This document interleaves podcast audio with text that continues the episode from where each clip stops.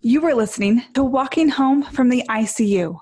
We will be exploring how to save and preserve lives in the ICU. All opinions and views shared are unaffiliated with any organization. If your team is ready to improve patient outcomes, check out the website www.daytonicuconsulting.com for information about webinars and consulting services.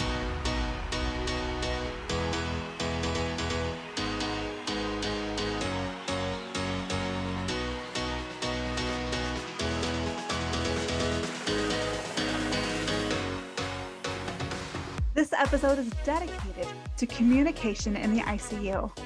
This is taking me a long time to publish, in part because it is so emotional for me. This hits home. Really, this topic should be penetrating for all of us. We should all agree that communication is a basic human right.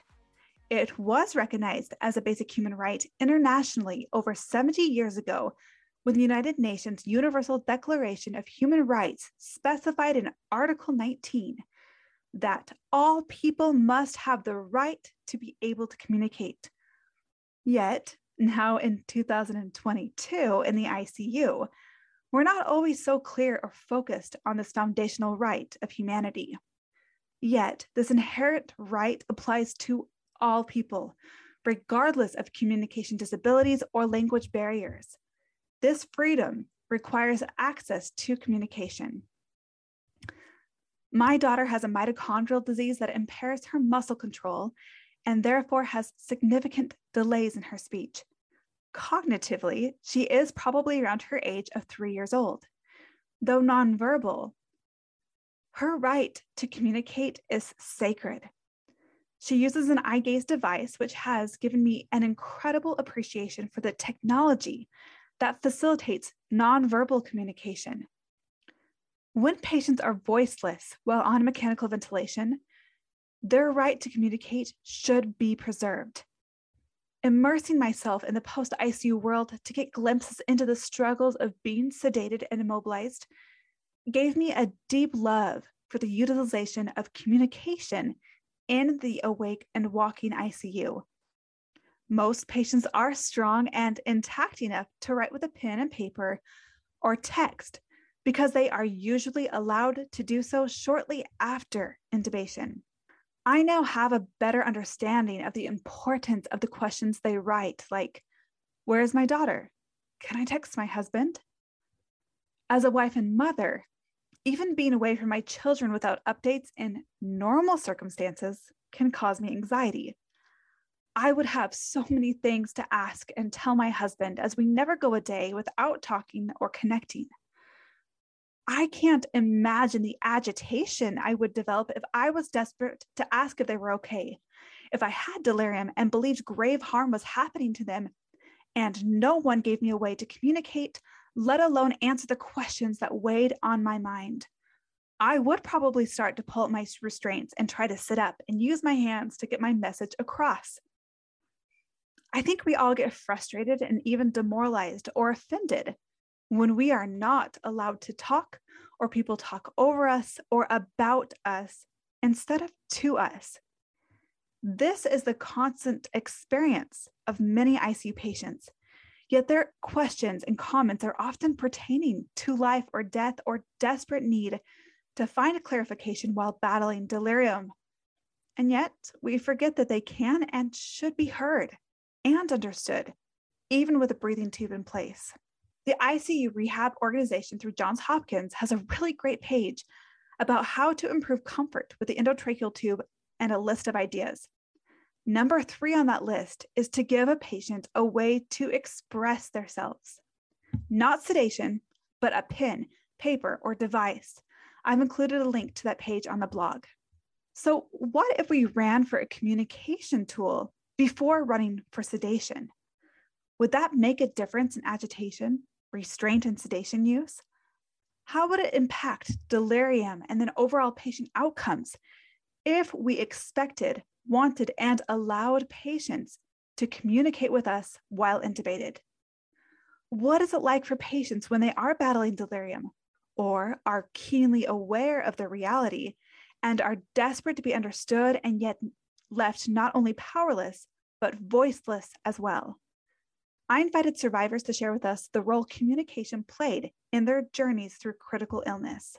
My name is Chris Ross, and I am a survivor of very severe COVID. I am also a speech language pathologist with just over 30 years' experience. As a speech language pathologist, my practice focused on children and adults who were what would be considered functionally nonverbal, meaning they could communicate some with spoken language, but generally to really communicate in a meaningful way, they needed some sort of other system. For some people, it was sign language. For some people, it was computers, picture boards, whatever allowed them to express themselves in a way that was meaningful to them and the people who were communicating with them. In November 2020, I was diagnosed with COVID and became very, very ill over about a two week period. I had been in the hospital for about 10 days when I really crashed and required mechanical ventilation. So the last thing I really remember was somebody saying to me, You need to go on a ventilator. We're going to call your family so you can talk to them. And we did that. The next thing I remember was 12 days later, and somebody was waking me up saying, You got a lot worse. You've been on a machine called ECMO. It's kept your heart and your lungs working while you've been ill, and you're doing better now. At that point, I was still intubated, and the doctor said to me, You still require a ventilator, so we're going to do a tracheostomy and you're going to get a feeding tube. So, this was after 12 days of very, very heavy sedation. I remember hearing that information and then um, hearing things like, okay, we're going to put your feeding tube in now. Okay, we're going to, you know, do something with the ventilator. And I remember very severe coughing fits. but from the day they woke me up until the day I was transferred to an LTAC, it was five days. And really, in my memory, it was could have been less than a day because I was still sedated and coming out of that sedation.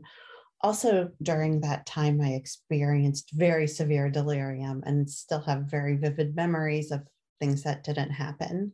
What is most remarkable to me during this time, as both a patient and a speech language pathologist, was that I had no access to any type of communication system. I remember trying to use some sign language because I do know some sign language, and a nurse saying, I don't understand you, trace in my hand what you're trying to say. And I was trying to tell her that I wanted to go home. And I was trying to understand why I couldn't go home, I think, at the time, too. So there were those five days while I was still in the ICU where really my only form of communication was tracing into the nurse's hand. Last day I was there, I was, they were preparing me to transfer to a long term acute care hospital. I had made myself more than clear, I thought, prior to going on the ventilator, that if that going to that LTAC was an option, I was in no way in favor of it. I didn't want to go there. I knew the reputation from working in healthcare myself, and that my family had to do whatever they could to keep me out of there because I didn't want to go. Well, day five after waking up, I hear that's exactly where I'm going. And I have no way to communicate my frustrations with anybody at that point. Somehow, and I'm not sure exactly how, I got across to the nurses at the hospital that night that I wanted to call my family. And in my foggy memory of that, I think I became very upset and was crying. And they were asking me a series of questions to try to guess why I was upset. And then, you know, they said, Do you want to talk to your family? And I said, Yes. So, you know, of course, this was when the hospitals were still quarantining and you weren't allowed into to you weren't allowed to have visitors and visitors were not allowed in the hospital so we got on on facetime and uh, my daughter understands enough sign language that she could figure out that I did not want to go to this hospital. I was upset about that. I wanted to go anywhere but there. Well, you know, having the frustration and the fears about going there and not having a way to communicate while you're already deep into delirium was probably just the perfect storm for the delirium to become worse, for PTSD. When I think about the memories I have of that time, it was probably the scariest time in my life. Well, somehow it was 2:30 in the morning when I was transferred to the hospital I didn't want to go to, to the LTAC, and that was not a figment of delirium. It truly was 2:30 in the morning when I was transferred. It was Christmas Eve and I was still very delirious. The memories I have of that time are mixed with memories of delirium, and I'm still not even sure exactly what was true and what wasn't. I get to this hospital, continue to experience delirium, continue to be scared, no way to communicate. But I remember thinking, well, for sure, there's a speech pathologist here. I know there's a speech pathologist here who works here. Where is a communication board? Why don't I have a communication board in my room? So at least I could point to pictures. Well, that never happened, never came. Um, a few days later, a respiratory therapist came into the room and got my family on FaceTime for me. And he tore off the bottom of a Kleenex box and gave me a pen. And that was to be my communication system. Now, I was so weak, I could hardly write. I could hardly hold a pen at that point. I do remember having trouble figuring out how to hold a pen, but it was something. And I ran out of room pretty quickly on that commun or on that uh, Kleenex box um, trying to practice what I wanted to write and then finally getting the words out on, in writing. I still was not provided with anything other than that Kleenex box and that pen for communication until my family sent in notebooks and dry erase boards and anything else they could think of to let me communicate or to help me communicate with them. So I was able to start writing again after practice. Every time I would wake up, I would try to practice writing a little bit. I'd write down questions or things that I wanted to say to my family just to have a way to communicate.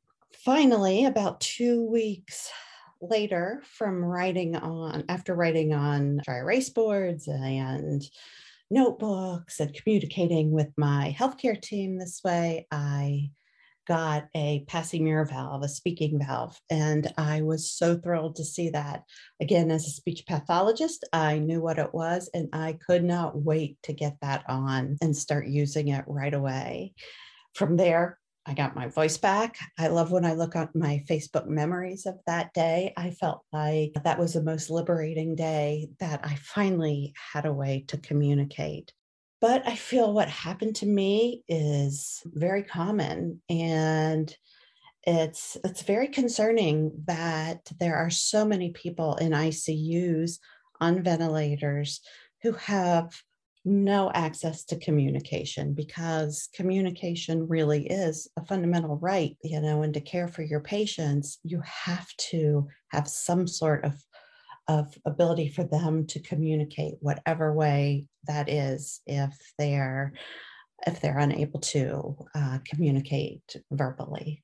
Not being able to communicate effectively can be extremely distressing. My initial communication method while awake on the vent was blinking once for yes and twice for no. Of course, this is only suitable for responding to questions, and at this stage, my mind was still in torment because the nightmares I experienced during my coma carried forward after I was brought around from weeks of sedation.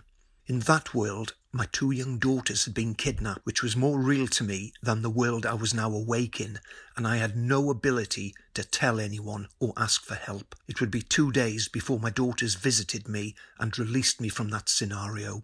As the effects of the paralytics wore off, I was able to move my jaw more freely, and lip reading came next. Words like yes and no were straightforward, but stringing together more than a few words could be problematic. As some strength returned to my arms, the next stage was pointing at single letters on an alphabet board to spell words, but that would quickly become tiring. I could only communicate this way for a matter of minutes as my arm would soon weaken and I would struggle to point out the correct letter with my finger hovering at the one below or to the side, and the person reading would say they couldn't understand, which would often result in me giving up because I would be too tired or weak to repeat a phrase if misunderstood. Next, I was presented with a pen and notepad. I drew circles and lines as I was too weak to form words and had lost all dexterity. Following repeated attempts, my first written question was to my former partner and the mother of our baby son. I asked her, Where am I? One recurring nightmare I experienced included nurses who were involved in the kidnapping of my daughters. So could I trust these people I was seeing in nurses' uniforms and who were giving me so much attention? My second written comment was, I'm frightened because I was experiencing a distorted reality driven by auditory and visual hallucinations, and many of the doctors and nurses had already entered into my delusions in a negative way, so I was very wary of their presence. My early writing was mostly unintelligible and littered with spelling mistakes, so I, I would have to clarify the message by mouthing the words.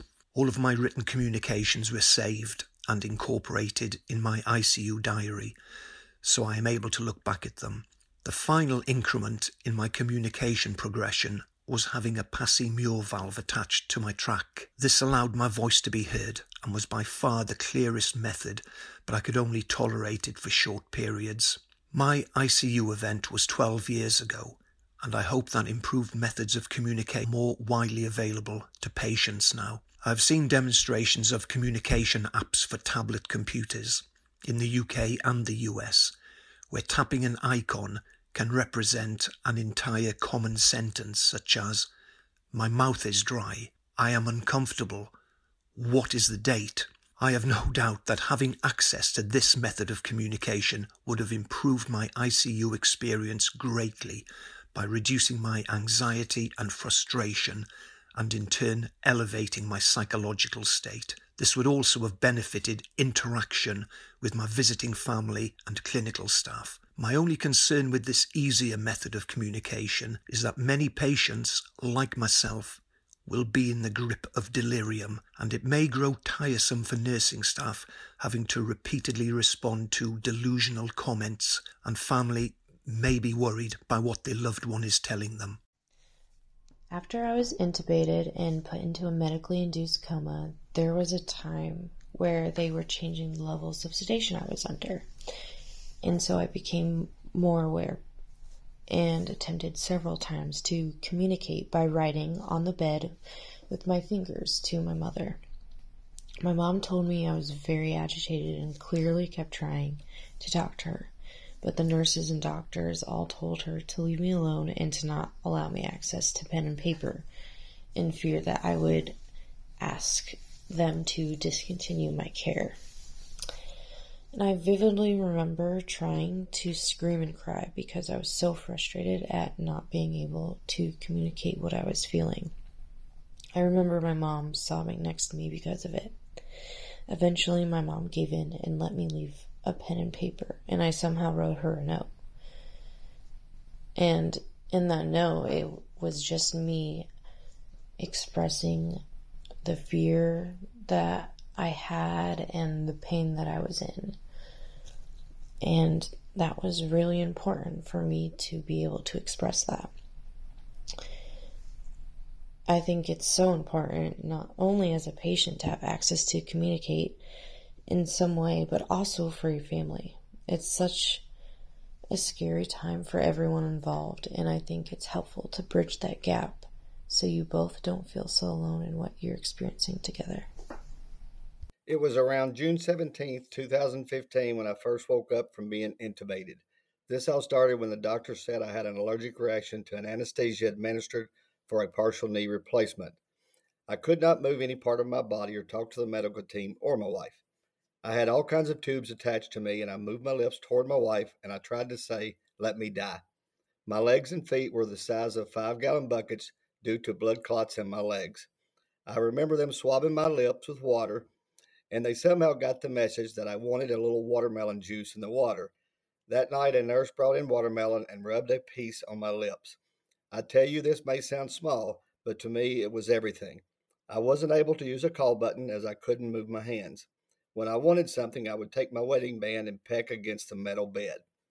After a couple days, I was able to raise my hand. One night, I needed something and I could see a nurse out the window, so I raised my hand. The nurse thought I was just waving at her, and she waved back and went on about her business. This was so frustrating as I couldn't speak at all and could barely move my arms. This was my life for a couple of weeks until I got more mobile and started using the Passy-Muir valve. So I was in a medically induced coma for 25 days. When I came out of that coma, I suffered some traumatic delirium, which puts you in a kind of a strange place psychologically. On top of that, I was on so many paralytics and drugs for so long without those sedation medications that I was completely paralyzed and I had been trached and I was ventilator dependent. So I had no way to communicate to the nurses, to my partner, to anybody because, as many people say, hey, I can read lips. Well, I only met two people in that entire four month period that could actually read lips. So it kind of affected my ability to communicate because I couldn't write on a whiteboard or a piece of paper like a couple of the nurses asked me to do. I couldn't point at a communication board. So we eventually, my partner and I came up with a really low tech assistive technology way where we bought a laser pointer online and she glued it to my favorite baseball hat. But I was able to actually point with the laser at these letterboards, and they were they had words on there like eyeglasses or reposition or things like that. But if it wasn't for that, I wouldn't have had any other way to communicate. This really impacted me in a sense that I mean, it's already tough enough when you're dealing with that sort of physical deficit, I would say. And then you can't communicate with people it just psychologically just damages you.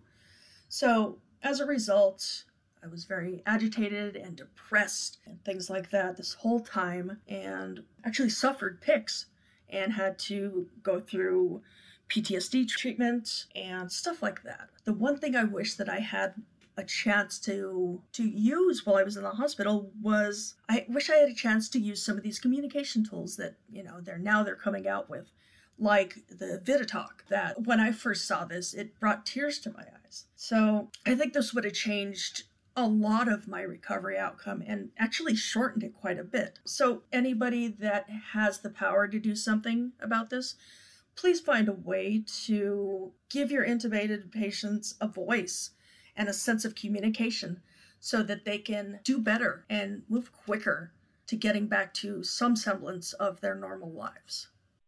Back in 2018, I was hospitalized. I was in the ICU for 35 days. I had been sedated and was on a ventilator for close to three weeks. I was on a ventilator because my colon had ruptured and I was in septic shock. Unfortunately, I was not given the choice of whether or not I could be sedated. No one in my family knew enough to say, I don't want my daughter on sedation. I want her to be walking around while she is attached to a ventilator. That is an option that you and your family members have now, but you need to know about it. The other thing that's upsetting to me now is the fact because I was sedated, I had no means of communicating with my family members, loved ones, doctors, nurses for that almost three week period of time. I have since come to learn that there are devices that are specifically made for this. And it's a tremendous help to the patient, to loved ones, to all medical staff who is there to help the patient. And I'm here to urge you to ask for this type of thing if you or a family member should be in need.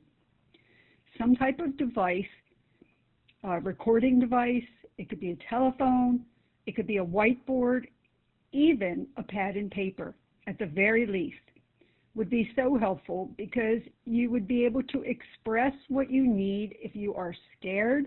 You could say you're scared. If you need something, anything, you could ask for it. They would be able to keep in touch with you, letting you know how you're doing. If I had had such a device, I know I would not have been um, as worried about my mom, who was then 89 years old. I wouldn't have been worried about my family, my brothers, and my two nephews. Family is everything to me. And I now know that I could have had something like this, and I should have had something like this. So I want you to know all about it so that you can ask for it. Do not, do not be sedated. It will make your recovery much tougher. And when first found bent and awake, I tried to use ASL. The staff thought I was trying to pull my tube out until one of the cleaning crew told them what I was doing. They also tied my hands down, eventually. My husband brought in a pad and pen. Being unable to communicate made me more agitated, especially when they were giving me meds I have had with bad responses to. I believe they did keep me sedated induced coma for as much as five days on at least five occasions, only awakening me when they tried to wean me. Six years later, I'm treatment dependent 24 7. Whenever I need hospitalization, I'm always in the ICU. I know many of the staff. My life is reasonably normal except for the gear. I participate fully in my community. I drive, volunteer, and go shopping. Thank you. When I was intubated, one of the hardest things was communication because being restrained, I wasn't able to have easy access to my phone, to text, or to handle writing on the clipboard. I also found writing was difficult because the IVs that were in my wrist. I wish that when the staff loosened my restraints that they were able to realize that they could that I wasn't trying to pull my tube out, that I was just trying to find some way to communicate. If we truly see our patients as human and respect their basic rights, then we will facilitate communication if we do not have tools available for nonverbal communication, then we are not providing humane care. As a clinician, a patient's ability to tell me their medical history, medication record, wishes for their care, goals for their future, pain level and location, how they're sleeping, anxiety levels, any signs of delirium, and so on are key to my assessment and decision making we can do much more effective and thorough assessments and care when we avoid sedation and allow for communication with our patients.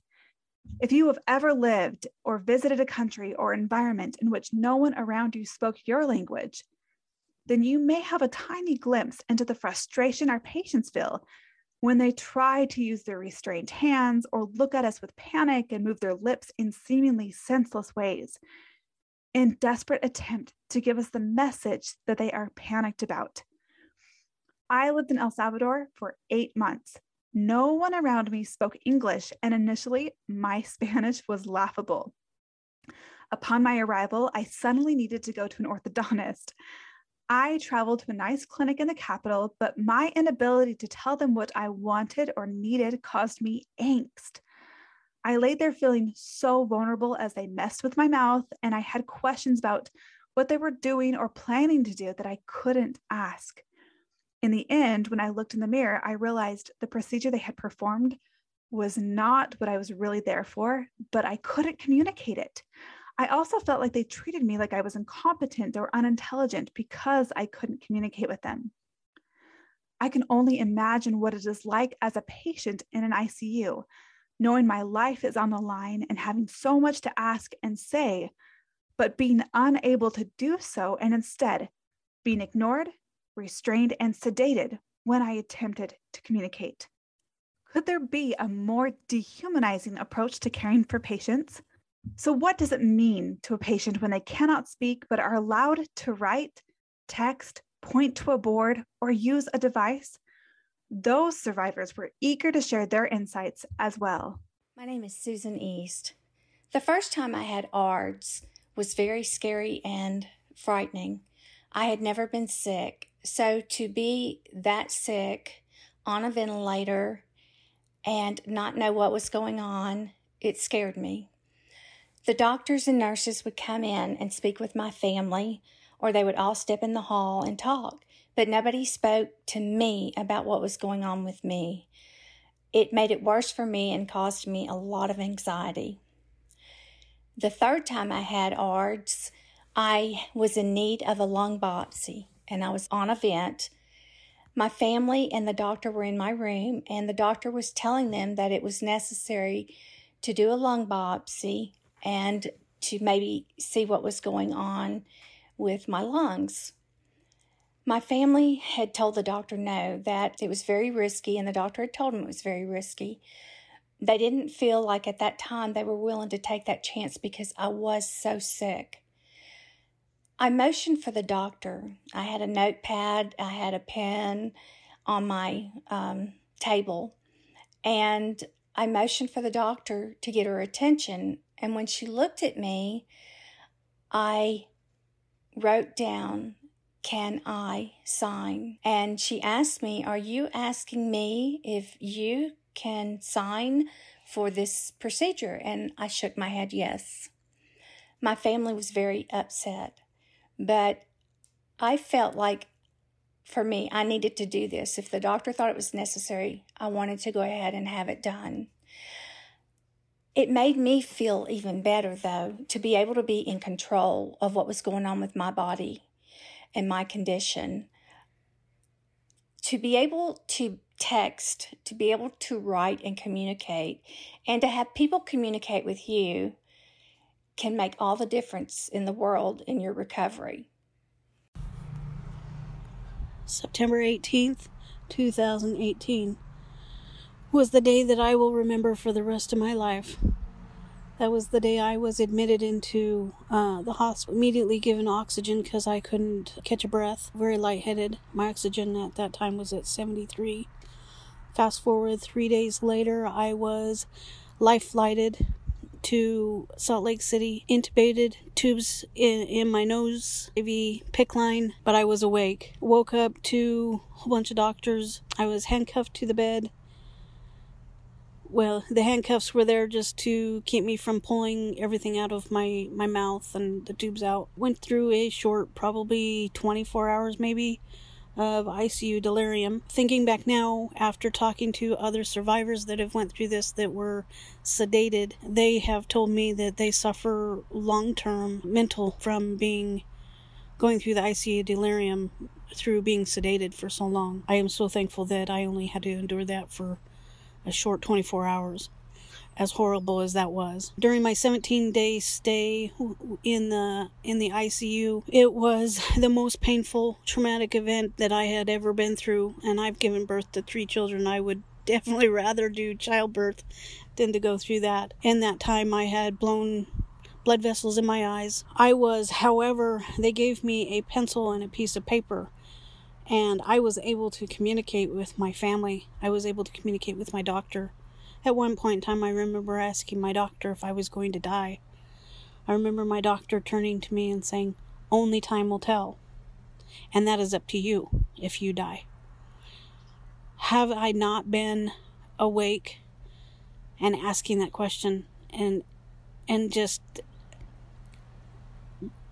it was it was so freeing to be able to communicate and to even help my daughter with her homework and and to communicate with them that way and my daughter had prom that same that same time and I was able to communicate with her over phone of course but do chats with her and You know, I got to write on the piece of paper, You look so beautiful. I wish I was there. Taking a shower was probably the first time I was able to take a shower. Being intubated and standing there with the tubes in my th- down my throat. But being able to bathe myself, before then I hadn't been able to bathe myself. I had to have somebody do it for me. But being able to stand up and shower by myself was in privacy and it was just the best feeling. It was amazing being able to walk the laps laps around the the the facility and with the being intubated it was hard. I won't I will nothing about this was easy. However, being able to walk around and get to strength I had talked to survivors that had been int- that had been intubated and sedated, and they had to go through physical therapy for many, many, a long time. Me personally, I was in there for 17 days and was able to walk, talk, and walk out of the hospital. I didn't have to do physical therapy. I went home on oxygen, but only for a short amount of time. Yeah, I, as much as pain as I had to go through and how horrible it was for my family to watch. If I ever in fact, I moved to Tennessee and I told my husband, I says, if I ever start going downhill and I get ARDS again, don't you dare let them put me to sleep. Don't you let them put me down. I want to be put over in Salt Lake. I want to be awake again because I've heard the stories of people that, that haven't been and I I would do it all over again because being able to communicate, being awake, being able to spend those last times, if I was going to have a last, last time with my family awake, is far more better than being asleep and them talking and me not being able to communicate. So, what value does communication hold for ICU clinicians? Is it just another laborious task? Do we even have time for it? Or has it helped improve workload and job fulfillment? As a speech language pathologist in the ICUs, I work with our critical care teams to initiate sedation vacations for our patients who are intubated or trach vent. I frequently attend ICU rounds and identify patients who are unable to communicate and may be kept sedated to prevent agitation or any frustration. And it sometimes takes a bit of advocacy and coordination, but once patients have access to communication and the ability to ask questions or participate in their own care, they no longer need to be kept sedated. A few years ago, I worked with a teenager who was 14 at the time, and he had a cardiac arrest and he was in our pediatric ICU, intubated and sedated. And the team kept saying that every time they would take him off of the sedation, he would get really agitated and try to pull out all of his tubes. So they would resedate him. And I asked them if I could have a few minutes with him off of the sedation and help him communicate. And they were able to take him off, and he immediately was able to communicate using an alphabet board. And the first thing that he expressed was he asked, Am I going to die? And so we uh, immediately brought in his family and the psychologist and the attending physician and had a discussion with him about everything that he went through and that he's okay now and that he's getting better. And when they went to put back the sedation, they didn't fully sedate him. They only gave him a milder form of it. And that was really the start of the weaning process of sedation for him once he was able to communicate. My intubated patients are awake, I have such an easy time understanding what they need whether it's needing to use the bathroom, wanting to be suctioned, feeling anxious, whatever it may be. So it's always so much easier to communicate when they have less or no sedation. When I first started kind of taking a deep dive into this podcast and listening and kind of practicing, you know, my day to day patient care, I started noticing that my delirious and confused patients had such a difficult time understanding what was going on. That's when I began realizing that patients I was waking up after coworkers had, quote, snowed, just needed like constant reassurance and reorientation. Once they were awake and everything was a little bit more lucid, the confusion about why they were, you know, not able to drink water or why they even had a breathing tube in place became significantly clearer. So I often tell patients when I first wake them up not to get too stressed about having a hard time communicating at first. Kind of go over, like, I honestly will sit there and reiterate time and time again hey, you know, my name is Austin. I'm your nurse. You're in the hospital. You have a breathing tube in place. You your hands are restrained so that you don't take your breathing tube out. You know, it's such and such day, it's this time, your family's here with you. You know, this is what's going on. And so once I've kind of given them an update on everything and continue reiterating that they you know as time as the shift goes on rather everything gets a little bit more you know clear so i love having family involved super super helpful for the most part if you can educate the family on how to orient the patient, how to continue orienting the patient, and how to properly keep the patient calm. I know a lot of times some of my coworkers will get um, frustrated with having family in the room, and i'm always try and help like educate my coworkers on like it's not necessarily you know they're in the way if you put them to work and give them a task or a job it's so much easier you'll have to answer some questions here and there on why you know the patient's doing this or you know why the you know the monitor is beeping you know but once they're involved and they have a job you know it can be super helpful on you know making sure you know delirium you know is clearing or the confusion is clearing and you know you can continue to wake them up. I really liked one of the more recent podcasts with the neuro icu the a to f bundle and the neuro icu and in regards to like patient assessments. I've not had any significant neuro changes on patients, but recently I was able to assess whether or not my patient was having, you know, they had like some slight ST elevation and I was able to like correlate, hey, are you having chest pain or do you feel differently? Is, you know, is anything different? And they were able to answer yes or no questions. It's not necessarily a guessing game of, oh, there's some, you know, ST elevation there. Maybe they're having a STEMI or, you know, you can easily correlate, you know, current chest pain or, hey, do you feel different? You know, do you, is there some increasing shortness of breath? So on and so forth. So I've actually kind of going back to family, I've started kind of citing, you know, this particular podcast in my in my family and patient education. So I'll walk in, hey, you know, I'll be your nurse today. What I'm going to do is we're going to work on decreasing some of this sedation that we've had, you know, going and, and waking your loved one up. So I'll tell people, you know, that I'm going to decrease sedation and, and that will hopefully help, you know, decrease confusion. I'll, I'll kind of explain what delirium is and families are instantly on board. So it when I tell them like, hey, this could potentially you know shorten your loved one's stay in the hospital. You know, this is going to be your job moving forward, keeping your your your loved one you know up to date, oriented. It's really you know I've really noticed significant improvement, and so lots of education, lots of you know bettering my assessment, keeping keeping my patients awake. I've really, really, really loved this podcast, and I'll I'll continue listening and uh, keep it going. Thank you. Hi, my name is Heidi Engel. I'm a physical therapist in a large academic medical ICU.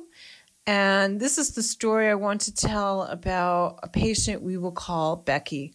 Becky's story is not unusual for what I see happen in our ICU and how valuable it is for patients to be awake and mobile and able to communicate. So my day tends to start with walking through the ICU, doing my own individual rounds. And what that means is I look in on the patient, I greet the family if they are there and I'm meeting them or just saying hello. And the other thing I do is I look at the ventilator, I've already read the medical chart to see what's happened to the patient over the course of the past few days. I know their history.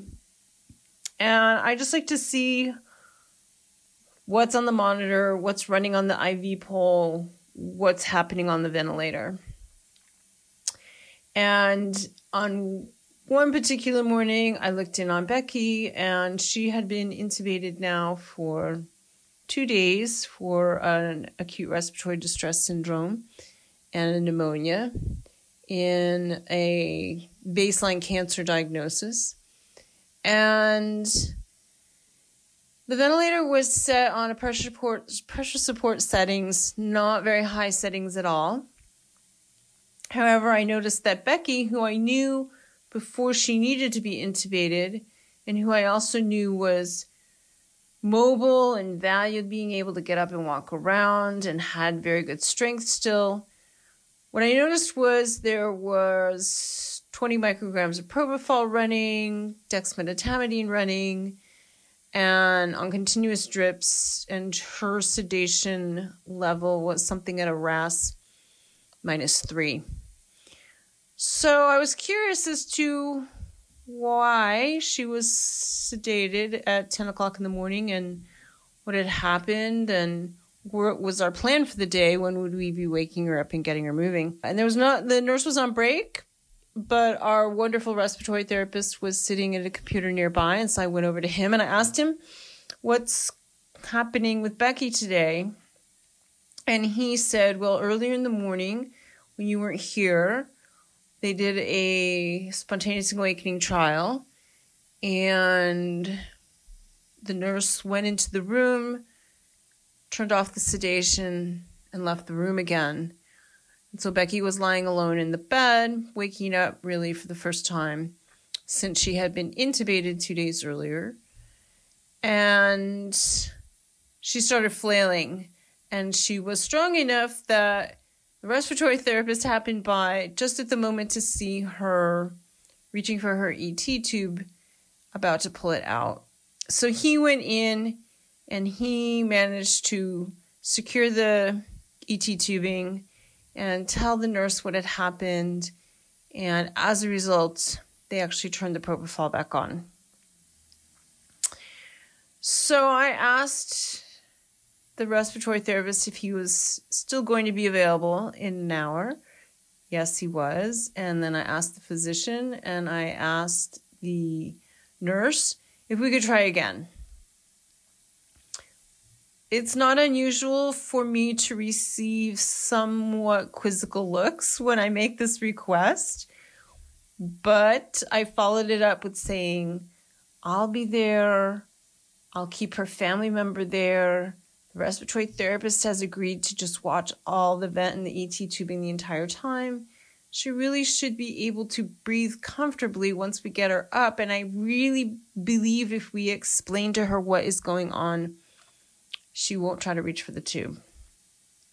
So we did this. We turned off the sedation, and it's fairly common for requests to turn off the sedation to be met with, well, I'll turn it down, but I'm really not comfortable turning it all the way off. There are a lot of, of rationales I hear for weaning all the sedating mes- medications, weaning the Precedex, weaning the Propofol, weaning, reducing the dosage, not wanting to turn it off.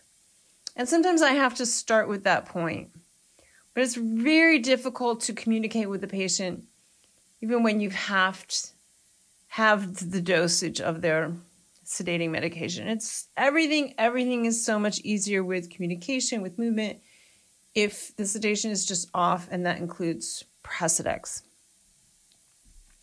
Anyway, we we gradually were able to, with the sedation off, wake Becky up and we did what we always do. We explained to her very calmly what was happening, and we explained it to her again and again. And we asked her to please very much not touch the tube. And we had her family member right there next to her doing the same thing.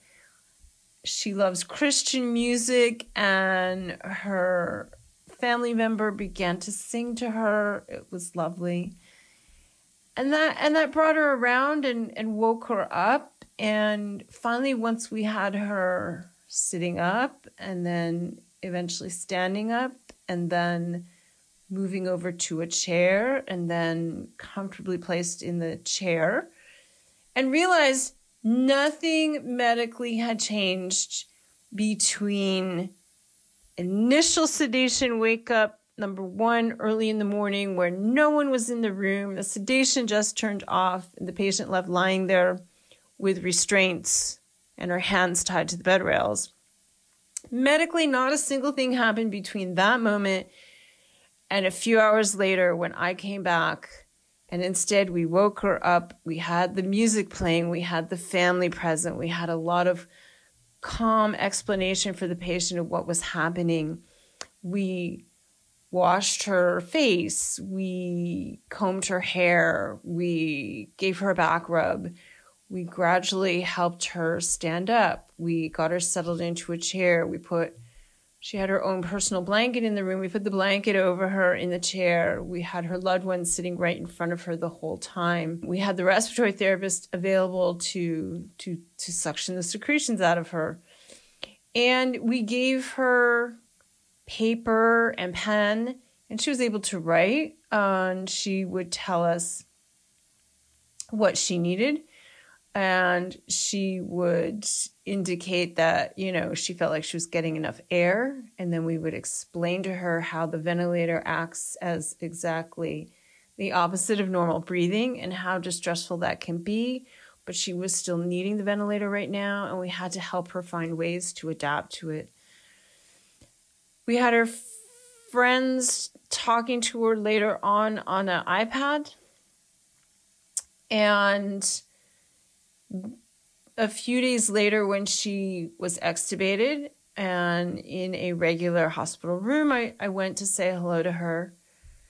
And I asked Becky what it meant to her to be able to be awake and communicating openly with her family and openly with us while she was still in the ICU and on the ventilator. And she said it was the most reassuring thing. It was the one thing that gave her hope and it meant everything to her to be able to have her friend communicating with her and for her to be able to express her needs and her fears to us in return.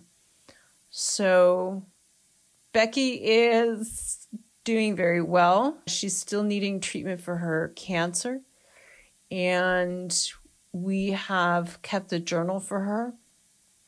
So we also wrote down the entire experience of of what happened with her in the ICU in her in her ICU diary, which has continued to be her journaling experience out on the floor as well.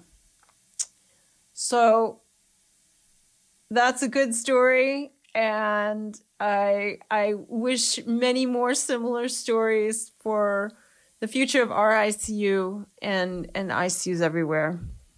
So let's be clear. Depriving patients of the opportunity to communicate is not usually malicious, it is cultural. One of my first shifts with an intensivist that was brand new to the Awake and Walking ICU provided a glimpse into the contrasting perspectives we have. Life Flight brought us an intubated patient. She had advanced muscular dystrophy and was in septic shock and acute respiratory failure from aspiration pneumonia. She arrived sedated, but the nurse habitually took off sedation. I had called her sister and was almost at the patient's doorway when this new intensivist was passing by and exclaimed, Whoa, hey, hey, hey, she's, she's awake. And turned to me and said in panic, They need to turn up her sedation. Uh, distracted by the phone call, I quickly said something like, Hey, no, she, she's okay. And hopefully, I said, I'll explain more in a bit. I proceeded into the patient's room and had the sister on speakerphone. The sister was asking important questions about the location of her young daughter and if she was okay. The patient was able to mouth words, shake her head, give thumbs up, and eventually write a little bit, as was her baseline with muscular dystrophy. I felt eyes on me, and I looked at the doorway to see the intensivist still standing there, but in shock with his jaw dropped. I realized that he was having a paradigm shift as he realized that the patient could communicate he wasn't intending to violate her human right to have access to communication. He just didn't expect to be able to communicate with us because she had a breathing tube, which in his mind meant she would be automatically sedated. Hopefully, in that moment, the patient seemed more human to him, and her right and ability to communicate was clearly demonstrated to him. The family wasn't able to be with her right away, and we learned from the patient that there was an ongoing custody battle between her, the daughter's unstable father, and the Reservation Council as the mother and daughter were Native American. Despite her advanced disease process and critical illness, this young mother stayed awake and participated in dangling while she was intubated. Because we allowed her the opportunity to communicate, we were able to facilitate the involvement of the Reservation Council and lawyers to expedite the resolution of custody matters. This ensured her daughter was safe, no matter what happened to the patient. That alone brought relief to her anxiety. She was able to make the decision to have a tracheostomy as her respiratory muscles were falling victim to her muscular dystrophy. Her family didn't have to make that decision, and she told us what she wanted. Avoiding sedation and allowing for communication protected this mother and daughter, as well as preserved the mother's autonomy and independence. She had the right to decide on her care and her daughter's future, despite being on mechanical ventilation. We honored that right. This would have been a completely different scenario for both of them had she been sedated and are not able to communicate. In episode 20, there are stories about patients that were allowed to choose to discontinue life preserving measures. They signed their pension paperwork, sent off final emails, decided who was present, and said their goodbyes, all because they were allowed to be autonomous through communication tools. One patient in the Awake and Walking ICU was a young widowed father. He was engaged to a wonderful woman that had already stepped in as a stepmother to his children. He was battling severe ARDS, and when he was informed that he needed to be prone, sedated, and paralyzed, he wrote to the staff that he wanted to be married first to make sure his fiance had full custody of his children in case he didn't survive. The team scrambled, and within the next few hours, they had a marriage certificate, an officiate, flowers, cake, and some humble decorations. And while he was on maximum ventilator settings, his wish was honored and he was sedated, knowing that his children would be okay. He did not survive more than a few days beyond that. This team's value of the patient's dignity and autonomy naturally led them to find ways for him to communicate and make his final wishes known. So now we all understand why communication isn't so important. Yet, let's be real, it's not always so easy or simple. It's great when a patient wakes up right after intubation and has the cognition, strength, and dexterity to hold a pen and paper or text on their phones. This should be a huge plus in caring for appropriate patients that way. In those instances, a pen, clipboard, whiteboard, iPad, or cell phone with basic texting tools are sufficient, though even that can be tedious to the patient to have to write out every single word and letter. Yet, those tools work. You don't have to have fancy equipment. But what about the exceptions in which patients have to be sedated for a period of time and then become delirious, weak, or clumsy with their hands? Do we give up on them? Is their right to communicate on pause? So, in formulating a plan for success to become awake and walking ICUs, we need to have an appreciation for communication, the expectation for it, and then the tools to facilitate it. I think communication is essential part of mobility. Before throwing a patient out of bed, we need to give them a chance to express their concerns, pain, discomfort, preferences in task or music before and during mobility. I've even had a patient write, quote, be careful of my tube, as they were anxious that the clinicians wouldn't be cautious with their ET tube. By allowing them to express that concern and then addressing it, they were able to mobilize with comfort and confidence. I was recently at a mobility conference, and as we were doing scenarios, I pretended to be the patient with ICU acquired weakness and delirium.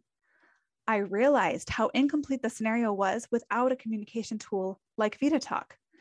As I really got into character, laying in that hospital bed, pretending to be really delirious, agitated, I imagined the vulnerability, angst, and questions I had as a patient but then had no way to express them or have them addressed, even in the pretend scenario.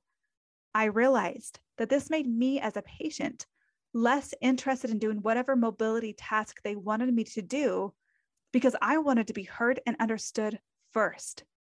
We must have adaptive communication tools for our patients. My three year old daughter can talk with her eyes or the slight tap of her weak and clumsy fingers. So, why can't our patients do the same while fighting for their lives surrounded by strangers? So, again, reach out to me and let's chat about how to use this technology to support changes in sedation management within your team, as well as how to address your unique and maybe not so unique barriers. Of course, the argument may come up with the same response of, quote, we don't have the resources. So, okay, listen, there aren't studies I can throw out that prove that allowing patients to communicate will directly decrease hospital costs. But let's piece it together go back to episode 95 and review the financial sinkhole that sedation and immobility create. When communication technology like Vidatak makes communication easier and quicker for clinicians and patients, then we do better assessments, catch complications sooner, provide better care, and ultimately decrease and prevent sedation use, which leads to a plummet in delirium and agitation rates and helps us be more successful with early mobility. This all plays into the ultimate goal of getting them off the ventilator sooner, having them walk out the doors and avoid a bucket list of expensive complications that they would be vulnerable to if we were to respond to their attempts to communicate with sedation. I feel confident that whatever something like Vidatak costs, there will be a significant return on investment in so many ways, but especially financially. Help your financial stakeholders understand the financial value of the ABCDEF bundle and why supporting communication through proper staffing ratios and technology will ultimately benefit their bottom line. Of course, an episode on communication wouldn't be complete without the reminder to involve speech language pathologists right away. If they're intubated, newly extubated, and especially newly trached, as you've heard from these survivors, some of the best moments of their whole hospitalization was when they finally had a Passy-Muir valve or finally had a way to communicate. SLPs are the experts. They are part of the delirium SWAT team. Bring them in before you run to sedation. Let's avoid the torture of muzzling our patients with sedation or withholding tools for communication during the most vulnerable, stressful, terrifying, and pivotal time of their lives. I am grateful for clinicians and technology that have humanized my daughter's mortal experience. I love their ability to empower her to make her thoughts and needs matter and be known. As fellow human beings, our patients have a right to communicate. We need them to be a part of their survival. As we strive to humanize the ICU, let us bring in communication as an essential part of saving lives. To schedule a consultation and connect on social media, as well as find supportive resources including case studies, ebook, episode transcripts, and citations to research, please visit the website www.daytonicuconsulting.com.